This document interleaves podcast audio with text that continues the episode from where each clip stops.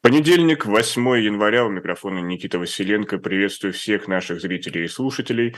Вы смотрите YouTube-канал «Живой гвоздь» и, как всегда, на своем месте программа «Особое мнение». И сегодня со своим особым мнением политолог и адвокат Борис Пастухов. Борис, здравствуйте. Здравствуйте, Никита. Здравствуйте, уважаемые зрители и слушатели. Борис, согласны ли вы с тем, что 2024 будет судьбоносным годом? Знаете, я как-то привык, что каждый год судьбоносен, потому что если что-то нехорошее случится, следующего уже не будет. Это пример позитивного мышления от политологов. А, смотря где, а, но, безусловно, год обещает быть интересным. А, местами интересным по-настоящему, местами интересным а, с такими грустными кавычками. Ну вот извините за этот излишний пафос, но важные события мы будем наблюдать, в том числе и выборы. А выборы в Европарламент, выборы, конечно, в Соединенных Штатах Америки на пост президента и, конечно, выборы в России, где, опять же, будут выбирать президента Российской Федерации. И обо всем а, мы давайте сегодня об этом поговорим. И хотелось начать с России, и прежде чем перейти к этой большой бешеной избирательной кампании с логичным концом, как мне кажется, все-таки разберемся в следующем феномене. А, нам весь 2022 год а, продавали идею нормальности, что то, что происходит на фронте между Россией и Украиной, это что-то отдаленное, а жизнь в России не меняется. Никакой войны нет, есть специальная военная операция, и все идет своим чередом. В 2023 году нам начали продавать э, новую, новую реальность, что все для фронта, все для победы, Россия един как никогда, мы победим всех и вся. Что все-таки произошло? 2023 году? Вы знаете, это интересный вопрос, потому что мне, а, для меня до сих пор является непонятным до конца, в какой степени здесь нам продают, а в какой степени а, мы покупаем, скажем так. Потому что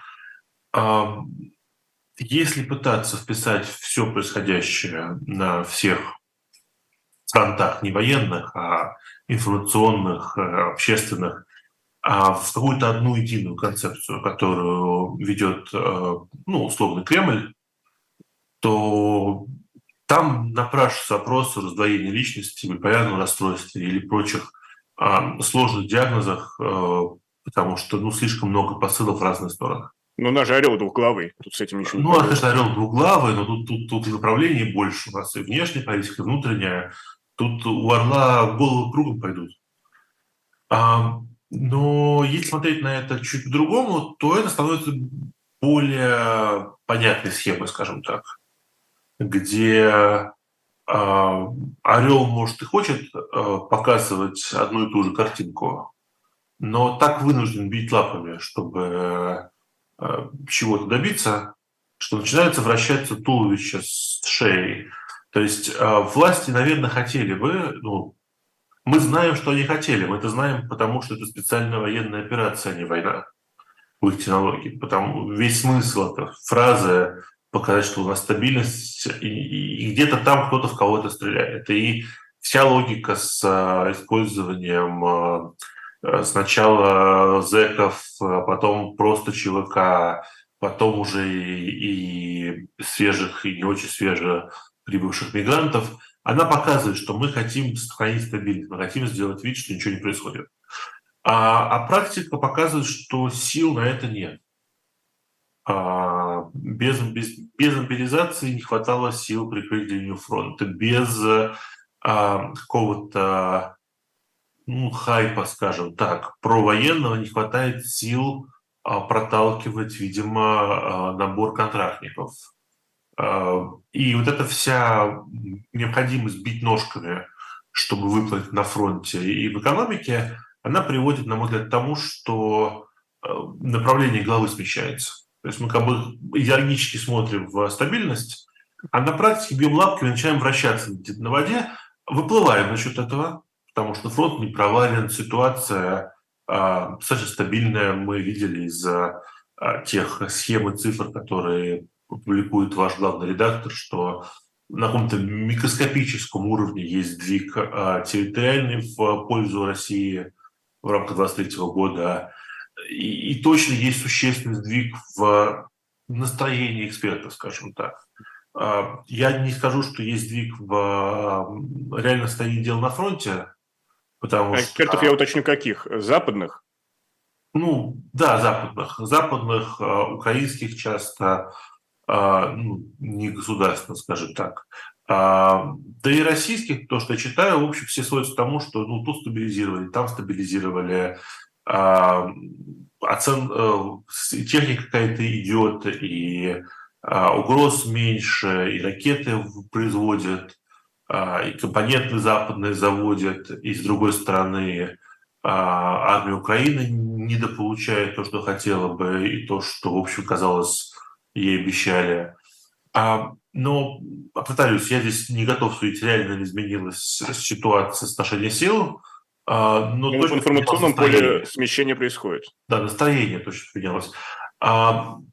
Поэтому, с одной стороны, как бы эти, это постоянное биение ножками орла помогает ему оставаться на поверхности и, в общем, все делать, как, э, как видимо, ему нужно в этой ситуации, но не позволяет голове смотреть э, прямо. И, на мой взгляд, я не уверен, что череда на основе информационных поводов, э, которые говорят о том, что у нас война, у нас война все-таки все не СВО, все-таки э, народное единение, все для фронта победы, что это осознанное решение сверху, а не пробивающие ростки из э, более низовых организаций, которые спустили разнарядки в духе э, «наберите нам людей, удерживая наш рейтинг и затыкая рты любым несогласным», и они это делают как могут. А дальше сверху это уже одобряют, потому что ну,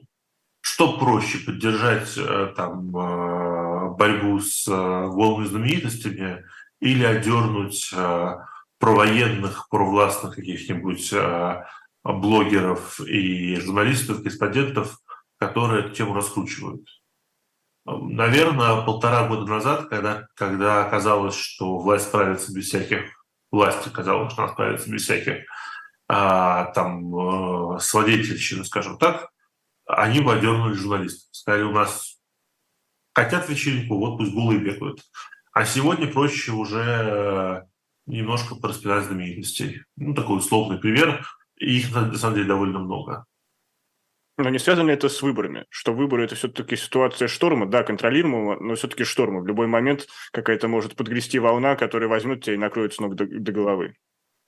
Да, я, конечно, понимаю, что есть, есть серьезный риск того, что а, у нас коммунистическая партия победит на выборах. Харитонов. Да, Харитонов ну, или никто. Например, да. Ну, там, ну, можно, можно было выбрать любого другого кандидата, и было бы так же смешно, на мой взгляд. Нет, я, я, я продолжаю держаться мнения, что выборы, безусловно, стресс-сценарий. А, причем, чем больше они уделяют внимания, тем более это стресс-сценарий, потому что а, подсвечивается площадка, идеально они себя не ведут внутриполитически, мы это знаем.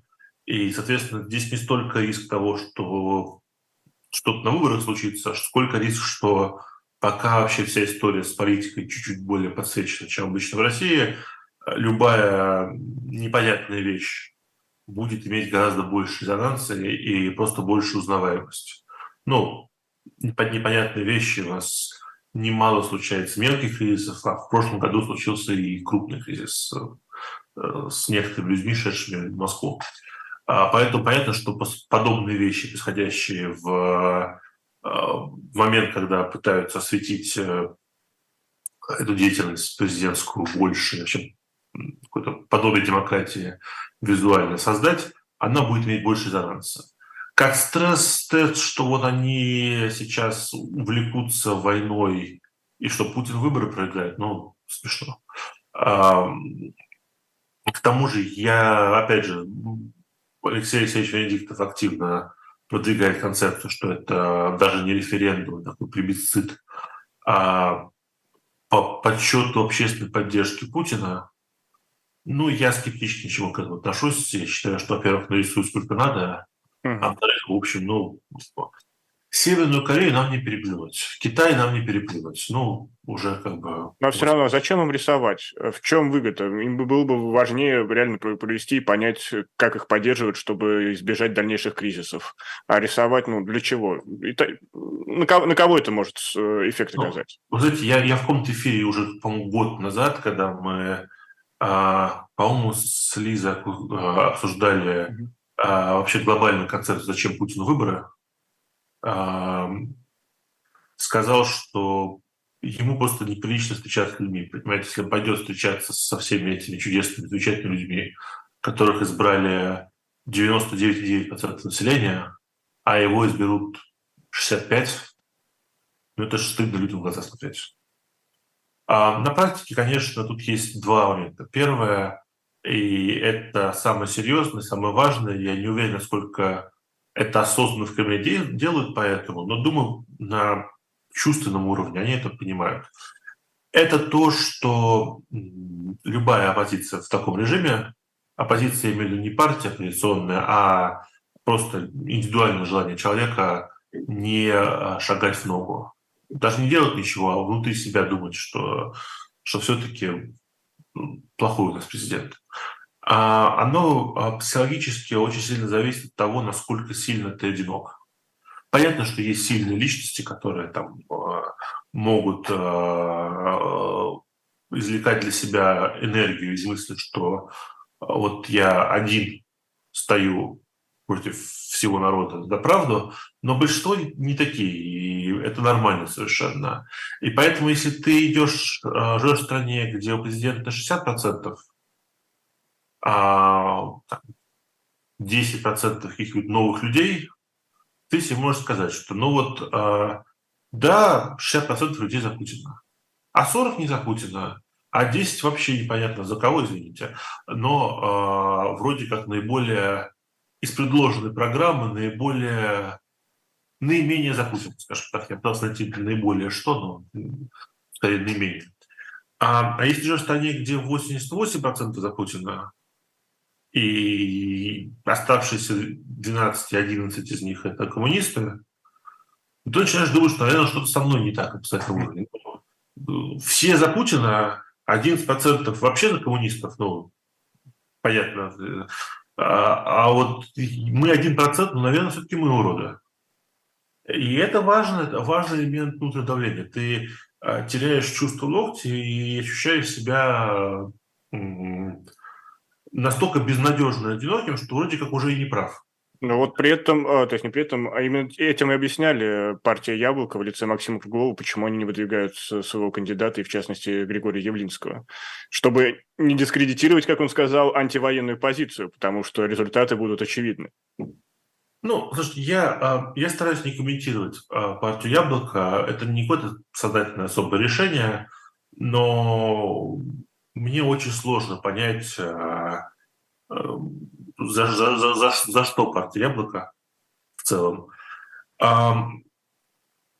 Но я, я не знаю, мне кажется, разницы особо нет, потому что, ну, так а, они показали низкие результаты и сказали, что маленький антивоенный процент. А так его вообще нет. Ну, не знаю. Не уверен, что они подпольщики которые могут сказать, что мы зато не участвуем в официальных процессах, но у нас а, мощная организация, которая дает чувство локтя тем, что подпольно устраивает собрания. Мне о таких собраниях неизвестно. Соответственно, можно спорить а, сам факт появления каких-нибудь маленьких палаточек с а, эмблемой яблока антивоенным посыл для сбора подписей, был бы он ободряющим или не ободряющим, я не возьму судить. Но мне не кажется однозначным ответ на этот вопрос. Но в целом, да, первое, для чего такой большой процент, это для создания ощущения тотального а, преимущества, а, тотального большинства людей, поддерживающих Путина. Второе, ну, все-таки картинка красивая. Нужно все-таки показать, что что бы дальше ни делали, а, должен мандат. А, мандат красивый, особенно на контрасте с Украиной. а, потому что можно вдаваться в подробности, можно обсуждать, прав Зеленский, не проводя выборы, не прав Зеленский, не проводя выборы. Есть ли у него законодательная возможность провести, нет ли у него законодательной возможности провести. Но с точки зрения картинки, с апреля месяца будет существовать избранный 88 там, не знаю, процентами президент России, и а, я думаю, они его переименуют как-нибудь.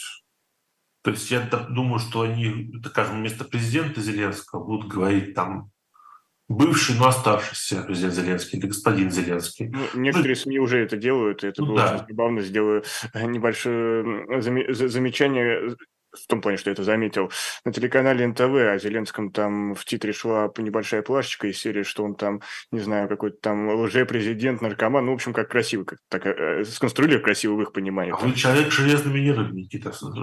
А, а плашечка все равно стояла, что контент видео с канала президента Украины на YouTube официального, чтобы все-таки, а. как говорится, авторские права святое. А уж да, там... Да, да. Как... Матери не матери, а ссылочку да, да. Ну, вы как адвокат понимаете, конечно. Конечно. Ну, я, я, я, я, да, ну, вот мне кажется, будет очень удобно подчеркивать. Говорить, смотрите, у нас президента не просто переизбрали, а вот завалили голосами. Как он там сейчас собрал? Миллион двести тысяч подписей, читал последний, в таком, миллион семьсот тысяч. То есть, мне кажется, к, к марту все население России уже подпишет бумажку в движении, уже не надо будет голосовать, все, э, все, все распишутся заранее с паспортными данными. А вот Зеленский будет э, мало того, что там его сказать, корни уходят в, как они считают, э, насильственную смену власти, так еще и легитимность всякую растеряет. Поэтому, опять же, повторюсь, для тех, кто особенно слушает в это не позиция по выбору президента Зеленского, а предположение, как это будет оформляться э, визуально.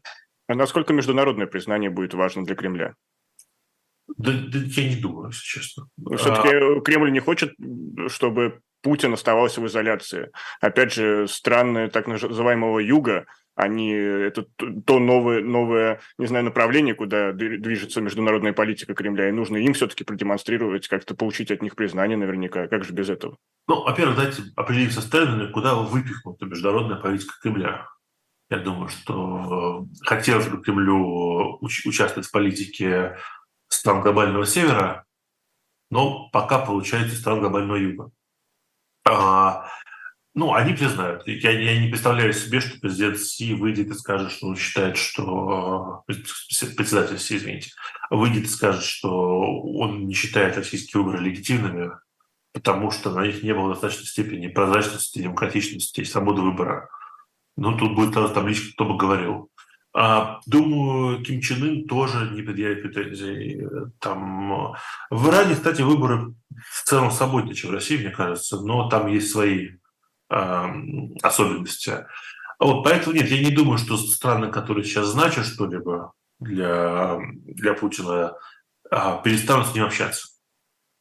А с точки зрения Запада, ну, Запад и так не очень с ним общается. То есть как формальный жест рукопожатия, ему и так руку сейчас не пожмут, как реальные переговоры, ну, никто же не строит переговорную стратегию на том, что легитимный ты человек с ядерной дубинкой или нелегитимный человек с ядерной дубинкой.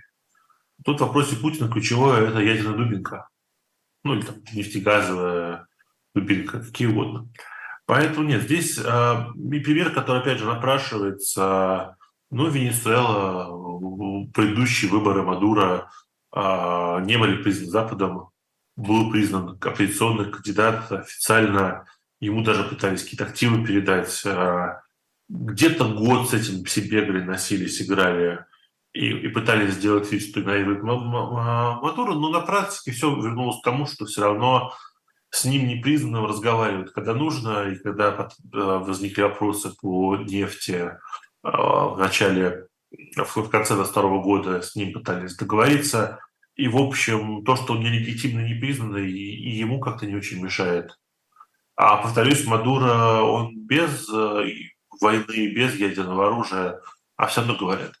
Поэтому нет, я, я не думаю, что эта нелегитимность будет что-то что значит. Другой вопрос, что на мой взгляд, был какой-то простор для юмора с тем, как организовали а, выборы в новых, в больших кавычках, регионах Украины, ну, извините, России, ну, которые регионы Украины. А, там интересно, конечно. Я понимаю, что юмор, наверное, неуместен, но я все ждал, что после того, как заявили, что голосовать можно будет а, жителям а, этих регионов с украинскими паспортами, а, но пропиской по месту жительства, что какая-нибудь инициативная группа по движению поедет в неоккупированные части, скажем, Херсонской области и соберет там 500 подписей за своего кандидата от жителей Украины с украинскими паспортами и скажет, что ну это же избиратели, вы же признали их избирателями. Ну да, у нас нотариус города Херсон это заверил, украинский, с его печатью. Ну да, у всех красота украинский, но почему нет-то? Было бы, конечно, забавно это посмотреть, но никто не решил так развлекаться, похоже. Даже немножко жалко. Не осталось э, духа авантюризма. Э, хочется. Ну нет, я прекрасно понимаю, почему, и что, в общем, жители регионов под обстрелами тоже не до а, юморесок, ну просто как, а, как юристу мне бы это было интересно посмотреть. Как бы разрешился этот юридический... Не, как он разрешился, я догадываюсь, но мне бы интересно посмотреть, как а, а, типа piece of art, такое вот современное искусство, политическое, юридическое. Но вот еще мы наблюдаем то, что идет активная такая кампания по продвижению традиционных э, ценностей, то есть э, идет курс на усиление консерватизма во всех слоях населения. То есть мы видели при, э, как-то постановление Верховного суда о том, что международное э, ЛГБТ-сообщество признано экстремистской организацией. Мы видели э, многие долгие дискуссии об абортах, которые Путин в итоге заморозил, не знаю, поставил на паузу, сказал, что ситуация с абортами в России не изменится, все будет налажен. Но так или иначе, на этом фоне всегда активно выступала русская православная церковь, и она усиливала свой голос очень так постепенно, но слышно. И вот сейчас мы видим, опять же, снятие неудобных э, священников со служения, а, новую, новую историю, эпопею с иконой Андрея Рублева «Троица», которая э, может пострадать из того, что ее, соответственно, возят по храмам, чтобы проводить молебны. И что сейчас РПЦ себя представляет? Это институт агитации на грядущих выборах или это некая такая, скажем так, просто флюгер? Ну, если можно, я, я начну с э, начала вашего вопроса до РПЦ. В принципе, а, массированное, скажем так, э, объединение всего проконсервативного а, в обществе с, и попытки консервативных тенденций стать а, доминирующими, история, в общем, не российская. И ситуация с абортами в России, несмотря на всю, а, ну, на мой взгляд, нечеловечность многих из даже принятых решений, я сейчас про комиссии, там эти обязательные беседы с батюшкой в некоторых а, регионах, помню, введенные перед э, решением аборта, там есть свои региональные а, особенности. Эти решения, безусловно, шутковатенькие с точки зрения как бы, современного либерального человека, но надо помнить, что, в принципе, при всем при том, в этом вопросе Россия остается достаточно либеральной страной. Мы видим подобную тенденцию в Штатах, где Верховный суд дал а, штатам возможность существенно ограничивать права абортов э, на аборт. А, и это произошло, и мы видим довольно такие пугающие уголовные дела против врачей, которые пытались сопротивляться в Южных Штатах. Мы видим очень много историй, кто следит, э, несчастных случаев а, связанных. А, и даже за последние полтора-два года я в Европе могу вспомнить а, с десяток громких историй, включая смерти, а, из-за ограничения абортов по религиозным причинам. Начиная от Ирландии, где это движение недавно добилось больших успехов, до этого десятилетиями а, приходилось тайно летать в Англию делать аборты ирландским женщинам, заканчивая условной Мальтой, где довольно большая, э, большой резонанс вызвала история, когда аборт был нельзя сделать э, с уже мертвым ребенком американской, по-моему, туристке, просто потому что не положено. Церковь запрещает. Ну, законодательство церковь. Поэтому помимо абортов в целом консервативное движение набирает обороты, такой ответ глобализму. Мне кажется, что в этом плане Россия в общем в тенденции. Другой вопрос, что там, где в мире это часто а, выглядит естественным движением политиков за массами, то есть где э, уставшая масса требует, э, э, чаще всего провинциальная, требует э, ужесточения норм и приведения норм законодательных в соответствии с их, скажем так, а, консервативными взглядами, в России это выглядит немножко иначе. У нас, по государство чаще всего бежит впереди паровоза, а, предлагает повестку и, в общем, э, немного так, запихивая ее в горло а, публики, которая частью плюется, а частью проглатывает. Возвращаясь к РПЦ, ну, понятно, что, на мой взгляд, там, роль РПЦ как пропагандистского отдела э, службы охраны или что-нибудь еще, она довольно очевидна. И э, в этом плане в Российской империи ну, хотя бы это было честнее, никто не делал вид, что это не так. А другой вопрос, что у меня большие сомнения в эффективности а, современной РПЦ как органа пропаганды, Просто потому что если 200 лет назад, я могу, опять же, может, я не прав, может, тогда все было печально, но в целом церковь для обывателя выглядела как а, параллельный государственный институт. И таким образом, проталкивая государственную повестку, получалось такое а, облучение с двух сторон. Вот тебя здесь есть государство, и оно тебе говорит, как надо. А вот у тебя есть церковь, и тут вроде все не про государство, а про Бога, и она тоже выйти как надо, и если это совпадает, то это довольно сильный такой э, э, звуковой эффект. А сейчас, мне кажется, огромная часть увлечения церковью, э, формальное посещение и так далее, это обратная связь. Люди ходят в церковь, потому что они знают, что церковь – это часть людей. А ходят в церковь, что знают, что церковь – это госорган, скажем так, что в него положено, президент в него ходит, вот патриарха показывают, а, значит, мы лояльные граждане, мы ну, должны тоже ходить туда. И я не говорю, что это большинство прихожан, что еще, но это довольно существенная часть, особенно там, где это касается элиты общества, там, лидеров. А, я сейчас забыл э, имя владельца клуба где прошла чудесная вечеринка. Мутабор, да, где... А я, я не помню, его зовут, но я прочел сегодня новость, что он выкупил и а, передал мощи Святого Николая, по-моему, в... Да, Николай Чудотворца. Да, да, да, в церковь. Ну вот, а, ну как-то так я себе это... Ну, на мой взгляд, лучшее олицетворение рассказа Тезиса нет, что есть условный... Вот человек понял, что провинился на идеологическом фронте, а, ну вот, если это идеологический фронт общий, то надо идти поддерживать а, украинскую, вот, российскую армию Украине. Если провинился чуть поменьше или все-таки не готов, то, то э, надо поддерживать э, гуманитарную часть. То все поддерживают жителей Белгорода.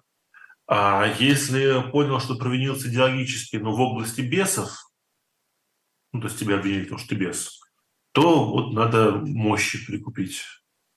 Ну, как-то так. Поэтому я, я не очень верю в а, силу РПЦ как а, дополнительного органа влияния. Мне кажется, что это а, для галочки немножко.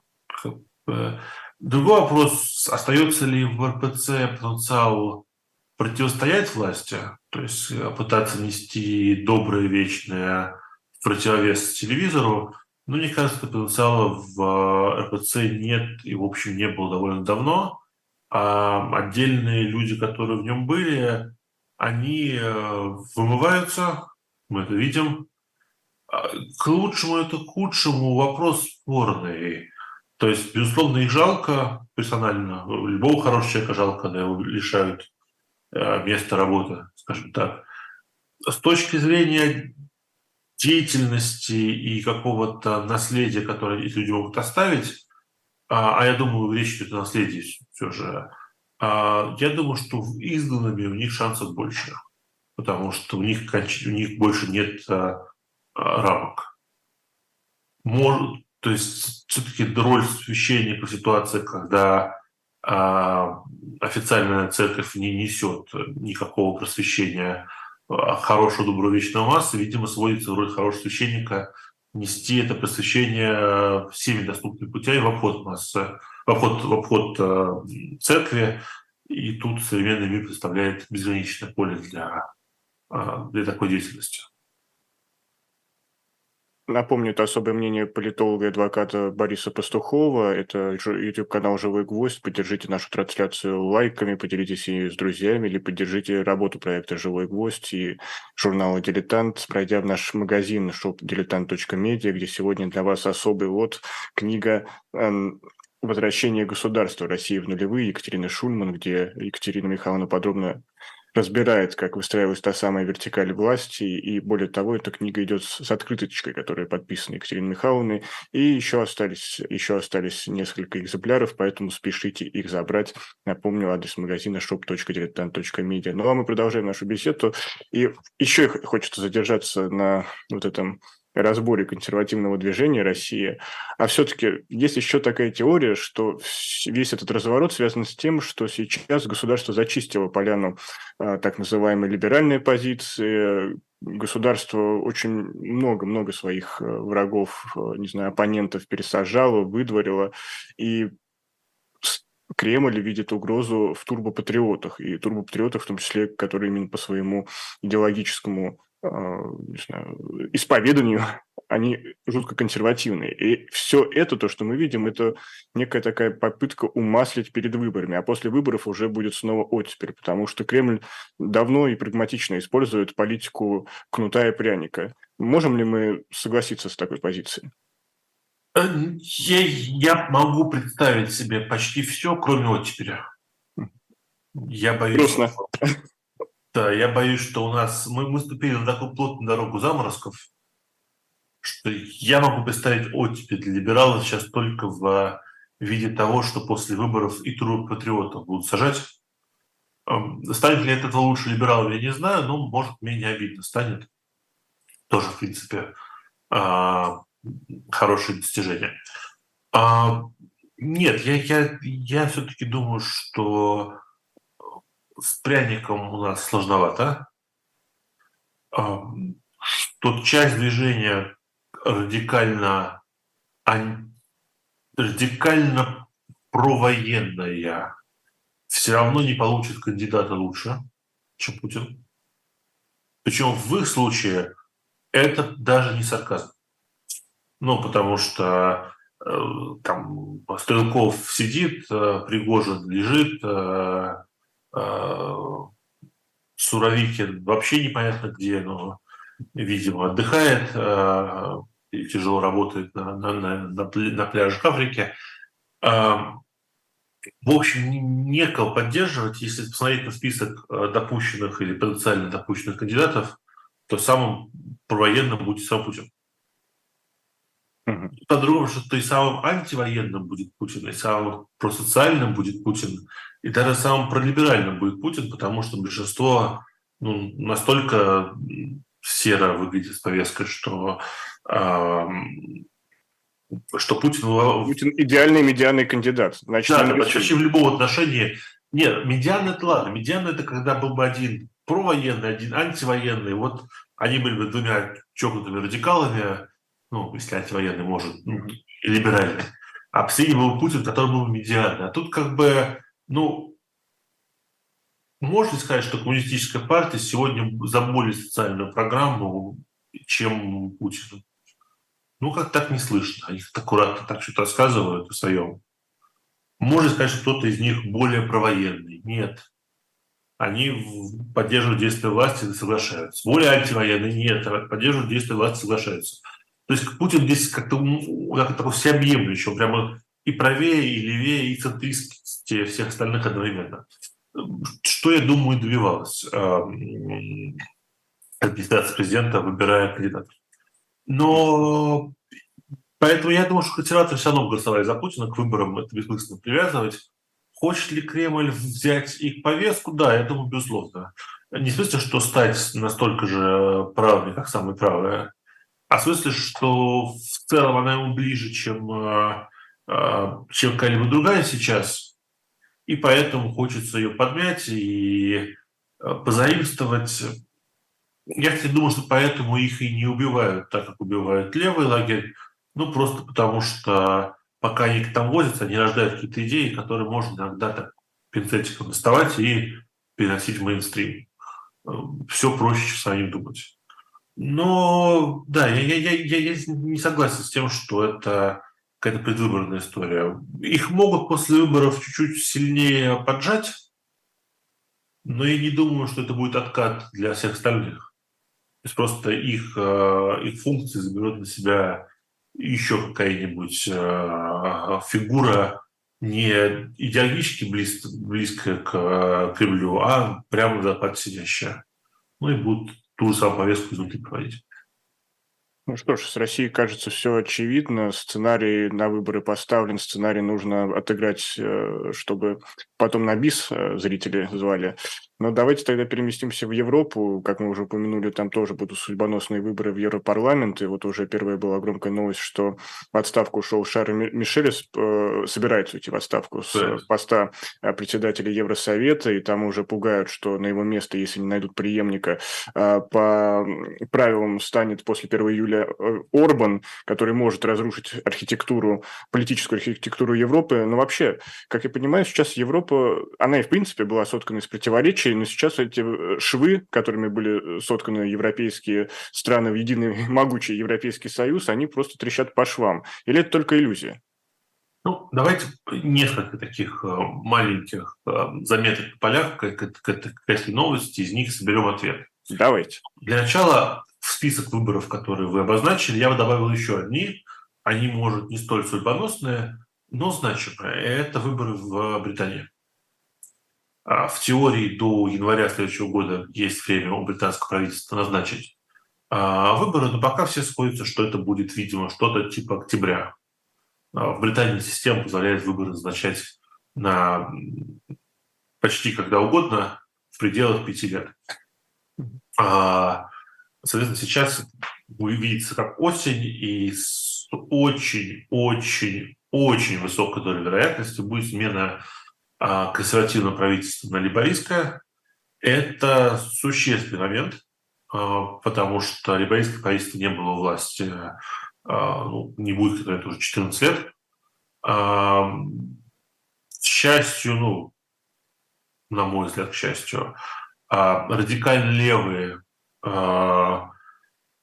члены либористской партии, которые возглавляли ее несколько лет назад, сейчас немножко катились на вторые роли, потому что был Джереми Корбин, который был классическим э, коммунистом, не поискаю слова, и который выглядел бы в виде главы Великобритании потенциально, ну, ну прям пропутински, Трампу не снилось. То есть э, одна из веховых политик Джереми Корбина была необходимость разоружения ядерного, ядерного Британии, отказ от ядерного оружия, а, и он был одним из авторов писем в начале войны, требующих от Британии немедленно прекратить э, участвовать в нагнетании обстановки и вообще не мешать России, потому что именно Британия, по его мнению, виновата, ну и США, естественно, в том, что война вообще началась. А эти люди сейчас на вторых рядах либористской партии, но вторых, не третьих, не пятых. И поэтому приход либористов к власти, скорее всего, последует приведет к тому, что часть людей получит свои а посты – это такая стандартная для Британии история политического компромисса.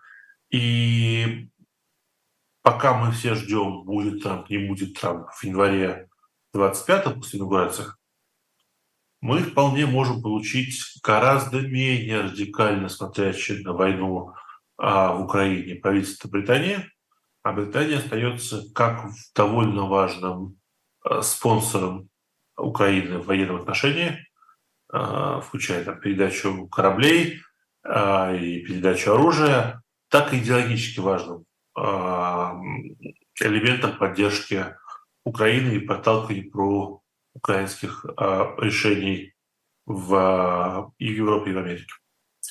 Это такая заметка на полях. Я дальше ухожу, в Европу, но хотел бы сказать, что выборы в Британии тоже а, важны и интересны для а, российско-украинского контекста. Я зафиксирую, как говорится, зачем следить в 2024 году. Помедленнее записываю. Вот. А что касается Европарламента, да, ну, вы описали, собственно, интригу довольно, а, довольно четко.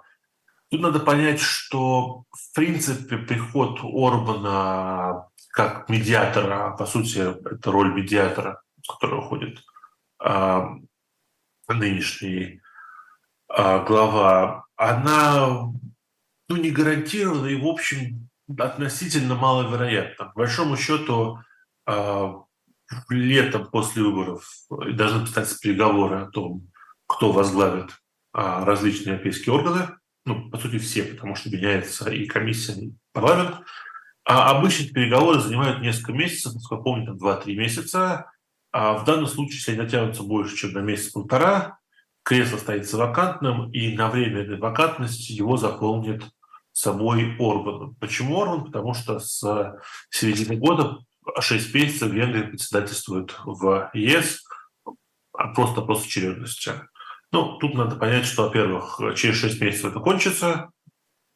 Во-вторых, а, если выберут главу, то Орбана подвинут. Ну и в-третьих, все-таки а, роль здесь скорее, не то, что церемониальная, нет, конечно, но медиаторская. Человек, который должен ставить повестку, человек, который должен начать встречи, человек, который должен организовывать пытаться куда-то сдвинуть – то есть, да, Орбан, безусловно, здесь будет э, потенциально носителем итальянской забастовки, скажем так. Но я не думаю, что... То есть у него не будет полномочий, он не сможет сказать, знаете, мы вот решили, прекращаем помощь Украине и закупаем газ и нефть в России. У него нет таких полномочий. Это и преимущество и беда Европы, что вообще полномочия почти везде есть у каких-то коллективных органов, и их очень сложно сдвинуть а, свое место. Что касается противоречий, я специально перед нашей передачей глянул на а, избирательные рейтинги а, партии в Европарламенте. В общем, не выглядит так, что там будут радикальные изменения и усиление консервативного антиевропейского блока. Оно, конечно, будет, но вряд ли будет э, брутальным. Мы пока не видим на европейском уровне того, что происходило в а, британской секции перед выходом из ЕС, когда в от Британии в Европарламенте в большинстве своем ехали люди, которые считали, что органа быть не должно. Был такой интересный период перед Брекзитом, когда ЮКИП и часть консерваторов, считавшие, что а, Европарламента быть не должно вообще, и Британия в частности, были избраны представителями Британии в Европарламенте. Такой истории мы пока не видим все-таки. Но вот в Нидерландах мы могли наблюдать, что пришла партия, которая использовала термин «негзит», намекая на то, что Нидерланды... Да, но это, это внутренние выборы. Все-таки парламент выборы отдельные, всеобщие. И тут есть свои особенности, потому что, во-первых, на них чаще всего приходят люди, заинтересованные в европейской политике, у них довольно низкий, ну, относительно низкий уровень явки. А, и очень часто здесь э, над, над мыслями уровня «мы любим, не любим Европу» преобладают локальные мысли. Там, мы хотим от Европы более левого, более правого экономически. Все-таки там основная борьба, насколько я могу судить, ведет все-таки между христианскими демократами и социал-демократами, скажем так, а не, а не между сторонниками Нексита, Фрекзита и многих других э, вариаций, э, которые существуют. Опять же, ну, та же Италия, посылающая Европу чаще делегатов э, по идеологическим, экономическим, социальным мотивам, несмотря на большую часть итальянского электората, которые являются евроскептиками. Поэтому тут А, я не думаю, что от выборов Европарламента следует ждать какой-то а, подлянки, скажем так. А вот неразберихи мы получим. Это, это к сожалению, неизбежно. Как это э, без подлянки, но не с неразберихой? Это, кажется, рука об руку должны идти, нет? Ну, в смысле, что я не думаю, что там в октябре месяце мы увидим а, Европейский парламент, стоящий из людей, которые будут говорить, что Европа должна заниматься своими делами, Украине место в Европе, а это внутренний э, российско-украинский конфликт. А вот что мы получим, это то, что несколько месяцев до выборов и несколько месяцев после выборов э, протаскивание любых решений и документов через европейские органы станет еще сложнее, еще медленнее, хотя казалось бы. Э, и еще менее понятно станет, кто за это отвечает. В этом контексте, конечно, интересно, сможет ли Европа реально договориться о каких-то схемах финансирования а, Украины в обход, а, в обход а, европейских органов, речь об этом идет, но пока это все на таких ранних стадиях, что, конечно, есть опасения, что не успеют. То есть сама медлительность бюрократической европейской машины, она является неким таким предохранителем для того, чтобы э, сберечь Европу от такого выпадания в хаос. Ну, э, это, это, это часть э, архитектуры Европейского Союза в целом, потому что все, все очень боятся, что только ты передашь в какой-либо области оперативное решение европейскому бюрократу, ты пожертвуешь самым ценным для российского президента а, национальным суверенитетом и Э, делегируешь это мало того, что европейскому бюрократу, так еще не напрямую избранному европейскому бюрократу, а, возможно, иностранному европейскому бюрократу. Ну, какой-то там испанец будет решать что-то, что будет касаться денег э, немцев. Ну, это никому не приятно из немцев. Испанцам может приятно. А, поэтому тут вот медлительность, сложность и накрученность – это не только Грех – это часть, э, часть фундамента. Ж, если это действительно фундамент, который скрепляет пожелаем ему прочности. А тем временем приходит новость грустная для фанатов футбола. Умер легендарный футболист Франц Бекенбауэр в возрасте 78 лет. Я думаю, кто активно следил, знают, кто он такой. Но сейчас у нас не о футбольных новостях, мы продолжим глыбы, говорить. Глыбы, глыбы уходят. Да, глыбы. А, помните в этом фильме Балабанова «Брат один», да, в первом брате, а, когда Данила встретил а, на вечеринке англоговорящего а, человека, непонятно, кто он, американец или нет, но так или иначе Данила сказал, скоро твоей Америки кирдык, когда тут пытался говорить с ним на английском языке. И вот, знаете, эта фраза, она живет много лет, и каждый раз Америке все обещают определенный кирдык, кирдык, кирдык, кирдык, вот так тык тык тык тык но все не происходит. Но сейчас э, страшно смотреть, что действительно в Америке как- как-то политическая система рушится на глазах. Казалось бы, светоч демократии, а там очень много идет споров и стопорится работа правительства, э, парламент, верхней палаты в неладах с нижней. Всегда такое было, но сейчас как будто э, Америка стоит перед каким-то новым вызовом своей архитектуре. Так ли это? А, вы знаете, я выскажу мнение, которое непопулярно даже у нормальных экспертов по американской политике, поэтому такой очень, очень, очень личностный взгляд. Мне кажется, что Америка больно и тяжело э, подходит к роду многопартийной системы. Угу. Родит она ее или нет, э, большой вопрос, думаю, скорее нет. Но в целом одна из главных э, выходов и фактов нормализации системы было бы сейчас разделение двух партий на суммарно четыре, потому что напрашивается наличие крайне правых, напрашивается наличие крайних левых и пары нормальных центристских партий, которые могли бы э, собрать голоса как центра, так и не определившихся, и между собой договариваться по ключевым вопросам, отрезав идеологически а, заряженных жителей плюсов. В принципе, концепция третьих кандидатов и третьих партий в Америке ни разу не зашла. сколько, сколько не было попыток, в том числе на кризисах не менее глубоких. Поэтому, повторюсь, я сомневаюсь, что случится. Но на самом деле ничего, будь такая система сейчас, в стране ничего столь ужасного бы не происходило. Большому счету, обе партии после многих лет знаете, в, в политологии а, западной есть такое выражение, называется clear blue water, чистая голубая вода. Это э, когда анализируют позицию нескольких э, партий, противостоящих друг другу.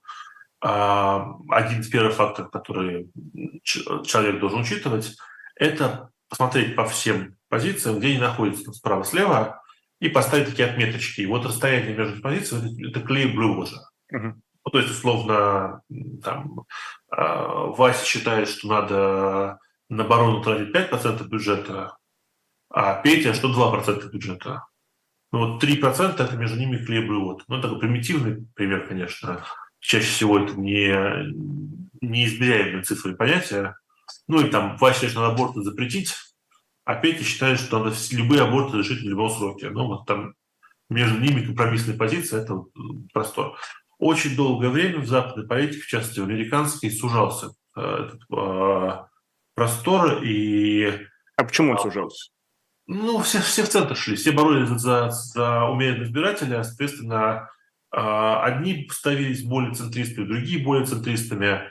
И во многих странах, не только Америки касается, стало сложно уже отличить, помимо цвета и эмблемы, ты вообще кто? Потому что, ну... Ну вот мы сейчас про Путина говорили. Путин либерал, Путин военный лидер, ну, Путин... Путин просто всех съел, понимаете, тут немножко другое. Тут немного другое. Да, да. Тут результат он, на выходе он, то же самое да. получается. Он просто все, занял собой все. А тут они посближались, борясь за 30 избирателей, и в какой-то момент времени, мне кажется, пришли к точке, где а, простора для борьбы за центрист уже не осталось, и они резко откатились в, во фланге. Но это мы наблюдаем. Поэтому на идеологическом уровне я не согласен, что это смерть демократии. Я много читаю этих воплей, скажем так, извините. Но на практике, да, а, это страшный стресс-тест. Сам процесс этого размежевания и радикализации – это страшный стресс-тест системы, а, который нам, она пережила раз, условно, в 16 году, 16-20, Потом более-менее пережила два. То есть, на мой взгляд, в 2016 году стресс-тест был не трасс. Стресс-тест был, стресс-тест, э, был скорее Сандерс левое движение. Потом был откат вправо, который удержала институционная система и не дала этому уйти слишком вправо.